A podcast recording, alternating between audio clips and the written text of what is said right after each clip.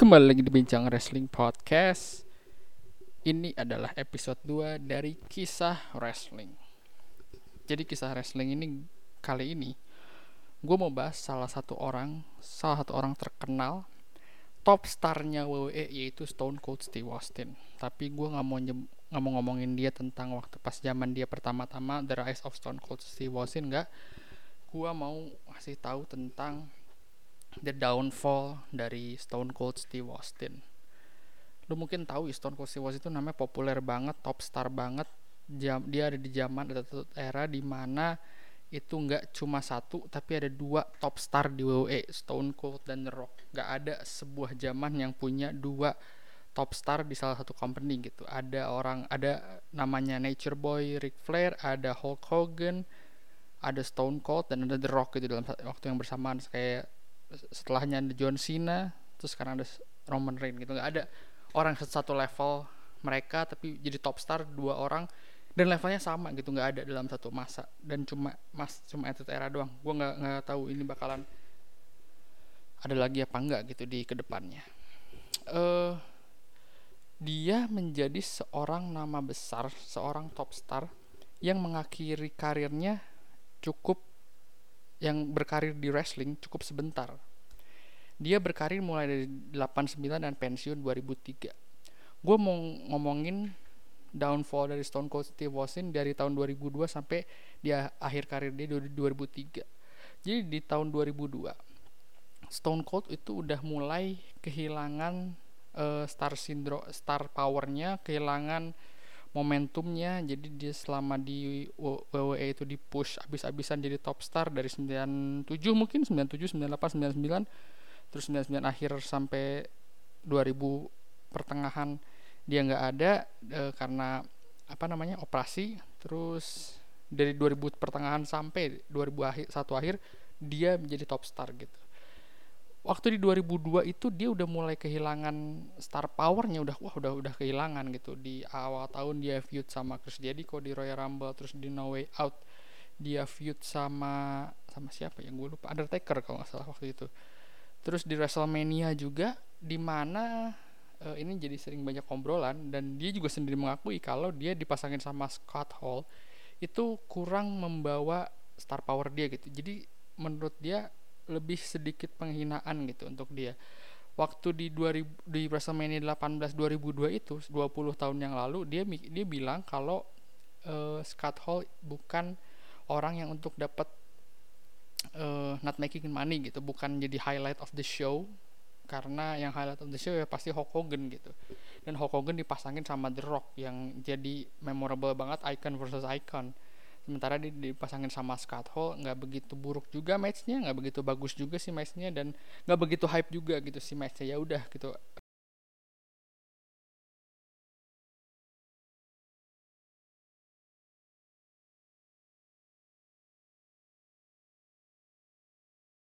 udah nggak begitu kelihatan banget dia kayak gimana dipasangin sama Austin dan nama Austin juga lagi struggle lagi, lagi ada di pertengahan di mana dia kalau dapat match yang bagus di WrestleMania dia bakalan naik tapi kalau di match yang kayak dia sama Scott Hall dia bakal, malah bakal turun gitu si Austin di WrestleMania. Dan akhirnya dia berlawan Scott Hall di WrestleMania tapi itu juga banyak gosip katanya Stone Cold yang nolak untuk dia dipasangin sama Hogan. Ada bilang yang gitu ada yang bilang uh, kalau dari pihak Stone Cold bilang dia yang dipasangin sama Scott Hall tapi ada juga orang bilang enggak Stone Cold udah mau dipasangin sama Hogan di WrestleMania tapi dia malah nolak gitu. Tapi gue nggak tahu gimana kebenarannya. Terus dari situ Austin sempat ngilang. Kalau nggak salah itu ada kabar kalau Austin tuh nggak mau nggak mau sign kontrak dalam dal, apa dalam storyline gitu. Tapi sebenarnya emang Austin waktu itu dia cabut cabut pertama kalinya dia ah, males lah gitu. Karena dia sedikit marah gitu karena uh, di WrestleMania itu dia nggak dapat highlight. Dia bukan di main event dia bukan nggak sama big match sama sama kayak Hulk Hogan gitu. Ini kasusnya mirip sama Chris Jericho di 2017 tapi uh, ya mirip-mirip gitulah. Nah udah gitu akhirnya dia balik lagi ke WWE terus waktu itu udah mulai uh, brand split dan dia di draft ke Raw. Dan gue pernah bilang era pas sorry WWE di di tahun 2000 itu adalah menurut gue WWE 2000 2002 awal itu menurut gue salah satu transisi di mana WWE menurut gue rada kesulitan. Karena di awal tahun championnya Chris Jericho yang belum namanya itu belum setop sekarang. Ya namanya udah top cuman maksudnya belum selevel powernya itu belum selevel main eventer di apa di awal 2002 itu. Terus per transisi Stone Cold udah mulai star powernya udah kurang The Rock juga udah mulai cabut ke Hollywood terus ada brand split yang ngebuat si superstar WWE dipecah gitu ada Raw dan SmackDown. Jadi WWE menurut gue di awal itu mulai struggle tapi tapi menemukan peaknya itu sebenarnya waktu pas Brock Lesnar menangin WWE Champion menurut gue di situ ya. Tapi dari setelah WrestleMania sampai enggak tuh itu wah bener-bener wah bener-bener ribet lah bener-bener ada banyak percobaan gitu. Kalau kita lihat sekarang balik lagi ke nonton WWE saat itu seru-seru sih sebenarnya. Cuman waktu zaman itu kayaknya wah kayaknya dan ratingnya juga berkurang berkurang banget pas zaman itu. Dan tambah lagi waktu pas Stone Cold di Raw waktu itu nggak nggak cukup untuk dia membuat Stone Cold tetap dia ada di level itu gitu. Karena udah ma banyak ma banyak banget macem maksudnya apa orang masuk gitu. Kayak Hulk Hogan ada Kurt Hennig juga mantan mantan uh, WCW ada Kevin Nash ada Scott Hall dan juga ada orang-orang baru macam Brock Lesnar Randy Orton John Cena.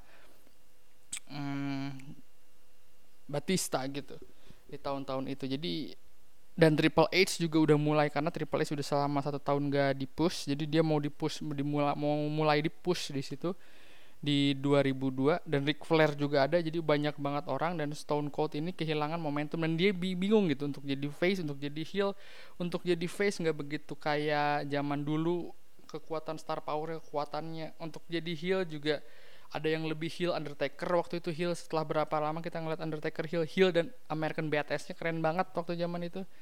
Di situ Stone Cold mulai kehilangan star power dan dia kayak ada pertandingan sama Ric Flair di Raw gitu dan mem yang membuat dia kesel banget waktu dia ngelawan Brock Lesnar di dijadwalin ngelawan Brock Lesnar di di Raw dan dan emang dia udah tahu semua orang di backstage sudah tahu kalau Brock Lesnar itu next big thing dia bakalan jadi next next starnya lah di WWE dan uh, WWE butuh Stone Cold untuk nge-push si Brock Lesnar.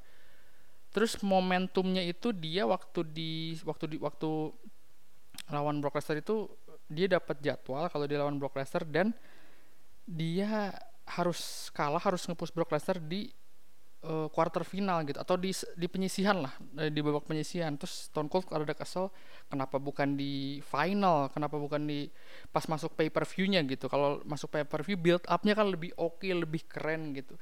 Dan juga uh, King of the Ring itu kan buat bukan buat level Stone Cold gitu. Kalau gue kita lihat lah sampai sekarang King of the Ring itu nggak pernah diisi sama orang-orang yang udah juara World Champion ataupun yang udah di level atas gitu. Ada pernah Sheamus jadi juara tapi nggak nggak di level nggak di level itu nggak di level nggak di level top lah gitu. Ya pemenangnya mungkin level-level top kayak kayak Stone Cold pernah menang King of the Ring tapi kan dia levelnya mid card waktu zaman itu. Edge juga pernah menang King of the, King of the Ring Kurt Angle pernah menang King of the Ring siapa lagi? Si Booker T juga pernah menang King of the Ring tapi di levelnya mid card gitu nggak kayak sekarang Roman Reigns tiba-tiba menang King of the Ring kan nggak nggak aneh gitu kan.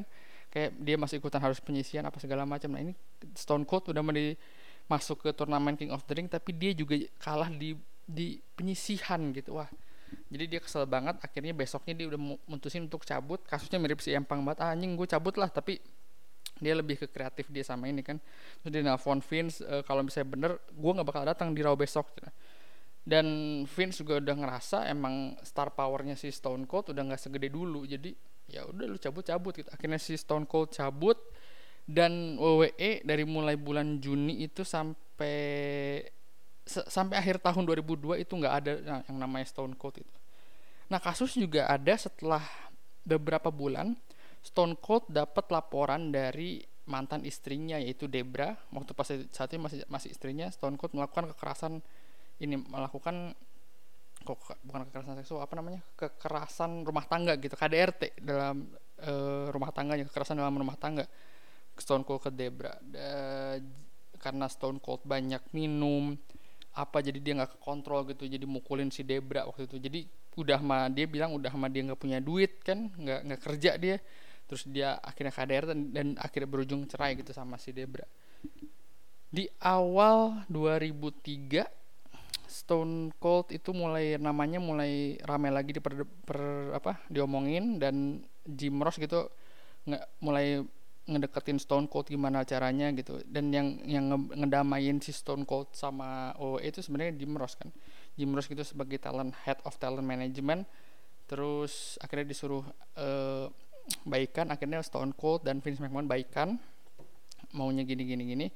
Stone Cold waktu itu udah tahu kalau waktu dia di di wrestling nggak lama jadi dia kontrak satu tahun sama WWE waktu itu. Di kontrak satu tahun. Terus dia uh, match pertamanya itu lawan Eric Bischoff di No Way Out. Maksudnya match pertama setelah dia nggak ada itu lawan Eric Bischoff di No Way Out 2003 dan ya squash match pertandingan kayak biasa gitu ya standar standar standar menang gitu. Dan dia akhirnya di WrestleMania 19 nama dia naik lagi. Dia dipasangin sama The Rock yang emang itu hype matchnya gitu. Dan WrestleMania 19 menurut gue salah satu WrestleMania terbaik ada Chris Jericho match pembukanya deh misalnya Rey Mysterio sama Matt Hardy Chris Jericho lawan Shawn Michael Booker T lawan Triple H Stone Cold lawan The Rock Hulk Hogan lawan Vince McMahon terus main eventnya Brock Lesnar lawan Kurt Angle menurut gue WrestleMania 19 salah satu WrestleMania terbaik terus si akhirnya Stone Cold dikalahkan sama The Rock di WrestleMania 19 itu dan itu adalah match terakhirnya Stone Cold. Emang Stone Cold pengen ini adalah match terakhir gue. Gue pengen match terakhir gue ditutup dengan epic yaitu sama The Rock gitu. Tapi sebelum WrestleMania 19 itu Hamin satu dia sempat nge-gym bareng sama Kevin Nash waktu itu. Dan dia drop dia kayaknya ngerasa anjing gue serangan jantung deg-degan apa segala macam. Dia nggak bisa nggak bisa apa nggak bisa nafas gitu. Karena ini kan sering kejadian di di di wrestling di dunia wrestling. Orang lagi ngapain tiba-tiba serangan jantung meninggal gitu. Kayak contohnya kayak Eddie Guerrero banyak banget kasus kayak gitu di wrestling. Terus dia kaget ak akhirnya dia dibawa ke rumah sakit dan ternyata dia itu cuma kena uh, panic attack atau anxiety. Terus dia dehidrasinya parah banget karena dia nggak pernah minum air putih selama selamanya. Kayaknya berapa bulan gitu dia nggak pernah minum air putih. Dia minumnya soda bir soda bir soda bir gitu. Jadi nggak sehat terus dia dehidrasi parah. Akhirnya dia harus kayak gitu udah, udah dehidrasi parah terus uh, jadi panik apa segala macam dia nggak bisa bernapas. Padahal mah sebenarnya dan dia mikir itu serangan jantung padahal mah itu bukan itu itu ini dia. Tapi dia masih bisa selamat waktu itu dan akhirnya dia match terakhir. Dan juga salah satunya penyebabnya dia stres karena dia stres gimana nih kalau uh, apa namanya terjadi kesalahan terus dia lehernya juga udah mulai nggak enak kan dia pernah patah leher terus kakinya juga udah mulai sakit terus. Jadi dia putusin adalah WrestleMania 19 itu WrestleMania terakhirnya dia gitu. Gua nggak tahu sih emang apa emang itu di planning sama Stone Cold atau enggak, gua nggak tahu si WrestleMania 19 itu emang di atau enggak, tapi gua nggak tahu banget lah. Setelah itu karir Stone Cold jadi menurut gue jadi beda lumayan uh, di 2003 sampai dua di di 2003 Mei sampai November dia jadi general manager dan menurut gue itu bagus banget dia jadi general manager of Raw kalau general manager sama Eric Bischoff gitu seru banget lah dia, dia bisa jadi kita ngelihat karakter Austin yang bisa emang emang dia entertainer entertainer sejati lah. Dia dia kalau kata Chris Jericho sih sport entertainer ya. Jadi nggak cuma wrestling aja tapi dia bisa entertain juga gitu di luar di luar uh, match wrestlingnya gitu. Sampai terus di Survivor Series 2003 itu ada pertandingan tim Stone Cold lawan tim Eric Bischoff yang menang bakalan jadi uh, general manajernya Raw karena mereka selama setahun itu kan jadi co-co general manager gitu. Dan pertandingannya dimenangin oleh tim Eric Bischoff ada Randy Orton, Chris Jericho, Mark Henry, terus siapa lagi Rodney Rodney Mac, uh, Rodney Mac, gue lupa yang kalau tim Stone Cold ada Shawn Michael, ada Booker T, RVD dan Dudley Boys gitu. Dan pertandingan itu Stone Cold kalah sama si si apa namanya si tim Eric Bischoff dan Stone Cold ngasih speech terakhirnya dia di situ speech kalau dia udah retirement gitu. Dia karena itu di Survivor Series zaman itu kan di Texas gitu jadi dia ngasih speech gitu. Karena dia kan nggak sempat ngasih speech speech perpisahan dia di wrestling lah. Itu sebenarnya cuma ya dia dikasih aja speech. Karena dia nggak waktu itu kan nggak pernah dapat speech. Orang sekelas Stone Cold harusnya dapat dapat speech retirement sih gitu. Nah dari situ akhirnya dia dipecat storyline dipecat terus dia balik lagi ke WWE di akhir 2003 sampai dua minggu setelah WrestleMania 20 lah bulan April mungkin dia jadi sheriff. Jadi kayak sheriff tuh yang ngebenerin Raw gimana lah dia jadi kayak polisinya lah gitu di Raw. Terus dia bawa ATV mulai seru dan di akhir di WrestleMania 20 dia jadi uh, wasit untuk pertandingan besar Brock Lesnar lawan Goldberg yang menurut gue ini salah satu pertandingan yang keren banget yang hype-nya tuh gede banget. Brock Lesnar sama Goldberg tuh di, di build dari Survivor Series dari interview terus Royal Rumble Brock Lesnar cross di apa namanya di Royal Rumble dia F5 si Goldberg terus Goldberg eliminate Goldberg kesel terus Goldberg akhirnya ke Way Out 2004 Goldberg spear Brock Lesnar Brock Lesnar kehilangan WWE Champion. Brock Lesnar lawan Goldberg WrestleMania 20 pertama kalinya gitu. Dan yang ngebuat hype lagi ada Stone Cold sebagai special enforcer tapi lebih lebih kayak wasitnya gitu. Brock Lesnar F5 si uh, Stone Cold Brock Lesnar nyuri si ATV-nya Stone Cold sama Brock Lesnar uh, fight lah gitu simpelnya fight di Smackdown ngambil ATV-nya wah itu seru banget lah tapi matchnya jelek banget waktu match WrestleMania 20 waktu itu jelek banget. Banyak kok dikritik semua banyak semua orang karena banyak diem. Wah banyak apa. Dan dua orang ini nggak salah tiga orang ini karena waktu itu mulai mulai rame dirt sheet apa mulai mulai rame internet 2004 itu meskipun gak serame sekarang ya mulai mulai rame orang-orang udah pada tahu bahwa tiga orang ini bakalan cabut dari WWE setelah WrestleMania. Goldberg kontrak dia cuma setahun cabut Brock Lesnar juga cabut karena dia mau ke NFL Stone Cold juga cabut karena kontraknya cuma satu tahun. Jadi itu adalah pertandingan hype besar tapi semua orang pada kesel apalagi crowdnya di New York. Udah pasti ganas banget crowd di New York dan orang-orang udah pada kesel dan matchnya juga berakhir jelek. Akhirnya emang matchnya jelek nggak sebagus match kedua dan ketiganya tapi Stone Cold ada di tengah itu gitu. Di situ Stone Cold akhirnya cab uh, udah beres itu akhirnya Stone Cold udah nggak ada lagi cabut dari WWE dia sekarang main film terus jadi di WWE apa segala macem tapi akhirnya dia ada di WrestleMania 37 kita lihat dia dari di WrestleMania 3 sorry 37 ya eh 38 sorry. Dia sama Kevin Owen kayak gimana apakah jadi ada match atau jadi fight atau apa pun lah di WrestleMania itu. Kita lihat nanti di WrestleMania tapi itulah downfall dari Stone Cold Steve Austin dari orang yang top banget dari orang populer sampai dia harus kehilangan pekerjaannya. Kadang kita di bawah kadang-kadang di atas udah di atas jangan lupa kita bisa ke bawah lagi. Gitu aja dari gue sampai ketemu di bincang wrestling podcast kisah wrestling berikutnya